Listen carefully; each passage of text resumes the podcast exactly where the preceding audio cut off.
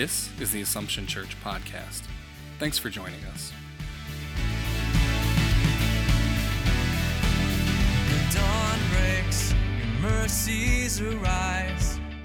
Assumption Church is a Roman Catholic community under the care of the Franciscan Friars Conventual of Our Lady of Angels Province.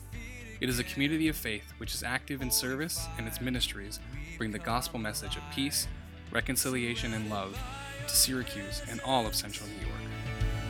Your glory here among us. Great is our hope. On this third Sunday of Ordinary Time, we hear this reading from St. Paul on the body of Christ. And I think that reading sets the tone for everything that we are to experience and unpack within the readings of this week. Because the church is asking us to reflect on the body of Christ, which in and of itself is not unusual. Quite often, we recall the body of Christ, do we not? Holy Thursday, Corpus Christi, most masses that we celebrate, most things that we do involve the body of Christ in the Eucharistic sense. This weekend, we're called to perhaps open our theological imaginations a little bit to think about the body of Christ slightly differently. To not just think of it perhaps as the Eucharist, but to see it in its fullness of the individual members that make it up. And in his reading that we heard proclaimed, St. Paul elaborates that there is an interconnectedness and a necessity for every part of the body. The islets of Langerhans. Do you know where they are? At first, I thought they were a small group of islands somewhere in the South Pacific.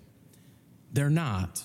The islets of Langerhans are small, almost microscopic components of the Bowman's capsule, which is found in your kidneys. Absolutely essential to life as we know it. If something goes wrong with the islets of Langerhans inside the Bowman's capsule, you're going to die. But it's not something that we would necessarily look at and say, oh my gosh, that was amazing. They're small, seemingly insignificant, but yet are absolutely essential.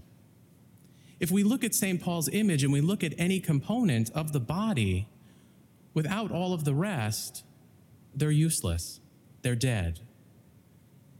A finger is just a finger.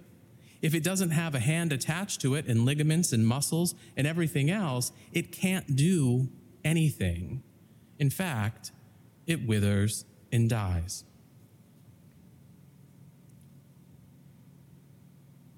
That understanding of the body projected onto our understanding of the church results in that each one of us is dynamically connected to the person sitting to our right or to our left, ahead of us or behind us, 50 miles from here, 5,000 miles from here.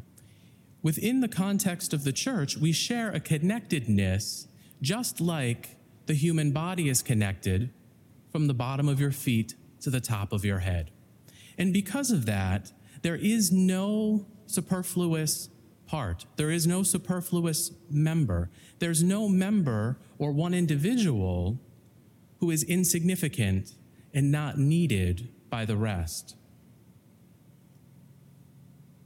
I think when we have this vision of church, it becomes much more difficult for us to turn a blind eye to injustice.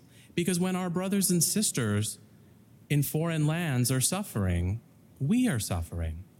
When our brothers and sisters in parts of that body are being oppressed, we are being oppressed. We are suffering with them.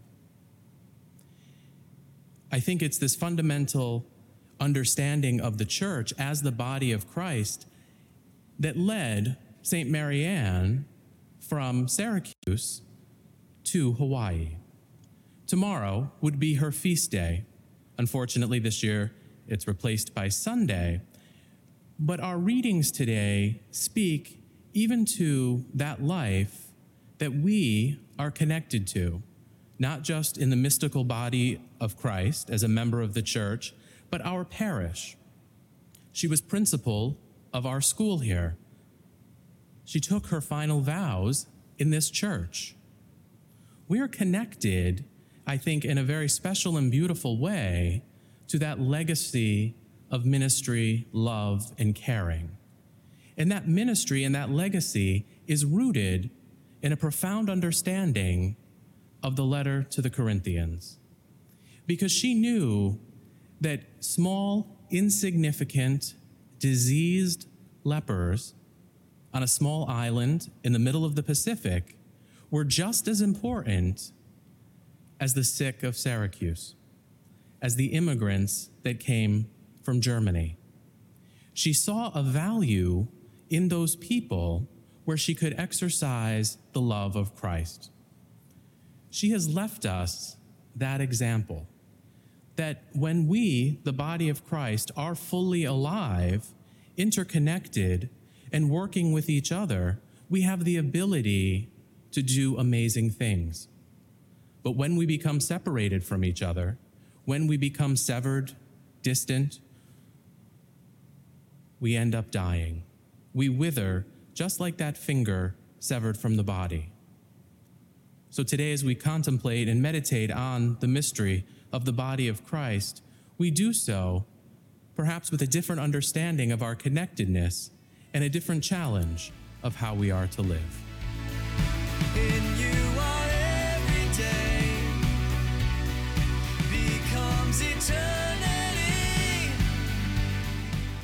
Thanks for listening to the Assumption Church podcast.